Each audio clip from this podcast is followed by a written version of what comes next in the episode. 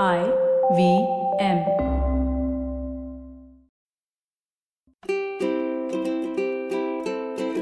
Hello and welcome to the Habit Coach podcast. I am Ashdin Doctor, your habit coach, and today in the hot seat we have Taniya.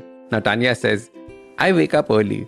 I do everything from meditation to cold shower, but I always get sleepy when I'm studying. How do I stop being sleepy when I'm studying?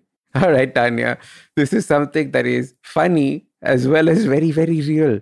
I remember having the same problem when I was learning history. Nobody put me to sleep like my history textbooks did. I even remember once staying awake at night because something was stressful and me thinking maybe I should start reading my history textbooks. Maybe this is the best melatonin drug known to man.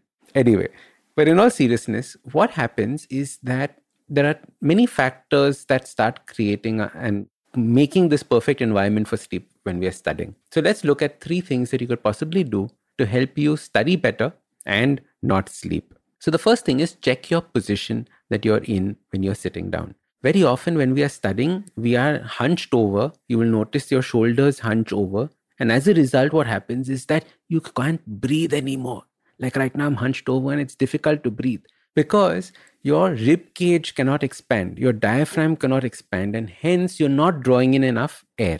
Now, as soon as you start breathing shallow, what happens is that your body loses its oxygenation, and the more carbon dioxide that is there inside, it creates that sense of sleepiness. So, one thing that you can do is you can start taking deep breaths whenever you start feeling the sleepiness. You also should sit up straight, maybe you know, every time you finish a page of reading, take five deep breaths or 10 deep breaths. And you will notice that this deep breathing helps you out. On the Awesome 180 YouTube channel, I've in fact made a video called Breathing Better Than Coffee. So, this breath will wake you up better than coffee. Just search for it and you'll find this video and do that breathing technique before you start your studies. And you will see a big change in the way that sleep probably takes a little longer to set in. So, the first one is check your position check breathing, don't hunch over. The second thing is how you are studying.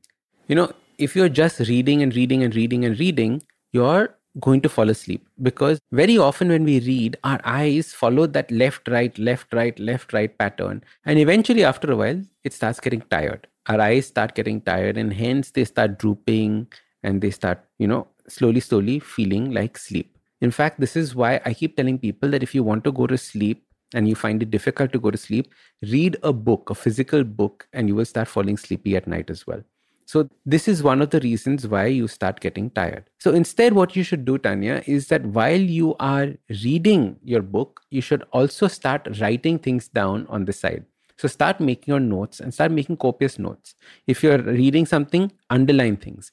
This way, there is some activity that is taking place along with just reading, and hence you won't start feeling sleepy. The final thing, Taniya, that you can do, I'm sure you've done everything like drink coffee and tea, so I'm not going to talk about caffeine.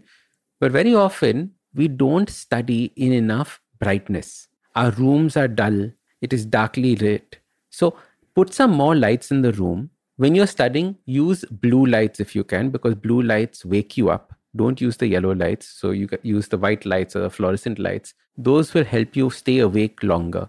It's the exact opposite if you're studying at night. Please use yellow lights so that you actually do fall asleep when you decide to fall asleep. Otherwise, the blue lights will keep you awake unnecessarily. So, increase the brightness of your room, and you will also, and that will help you stay awake longer. So, here are three things that you can start doing, three habits that you can make part of your daily study routine. This is for everyone who's studying, all you guys preparing for exams. Best of luck and study well. Now, if you want to be featured on the next hot seat episode, check the link below, click on it, and send me your problem. Tell me your problem in as much detail as possible so that I can help you out. I am Ashdin Doctor, your habit coach. And remember, awesome lives, they start with awesome habits. Usually in a podcast, it's me who speaks to you and you who listens. But I've been seeing your comments and it's time. It's me listening to you. Following the overwhelming success of this podcast, the good folks at IVM Podcast Network have decided to come up with a Kannada adaptation of the show for those who prefer listening to it in that language. Do make sure you let your Kannada speaking friends know about this as well. Now, if you like this podcast, don't forget to check out other interesting podcasts on the IVM network. You can listen to us on the IVM Podcast app or ivmpodcast.com. You can also follow us on social media. We are at IVM Podcast on Twitter and Instagram. If you want to reach out to me, I am at Ashdin Doc on Twitter and Instagram. We have a brand new habit coaching online course, quizzes, videos, and a lot more on the website awesome180.com.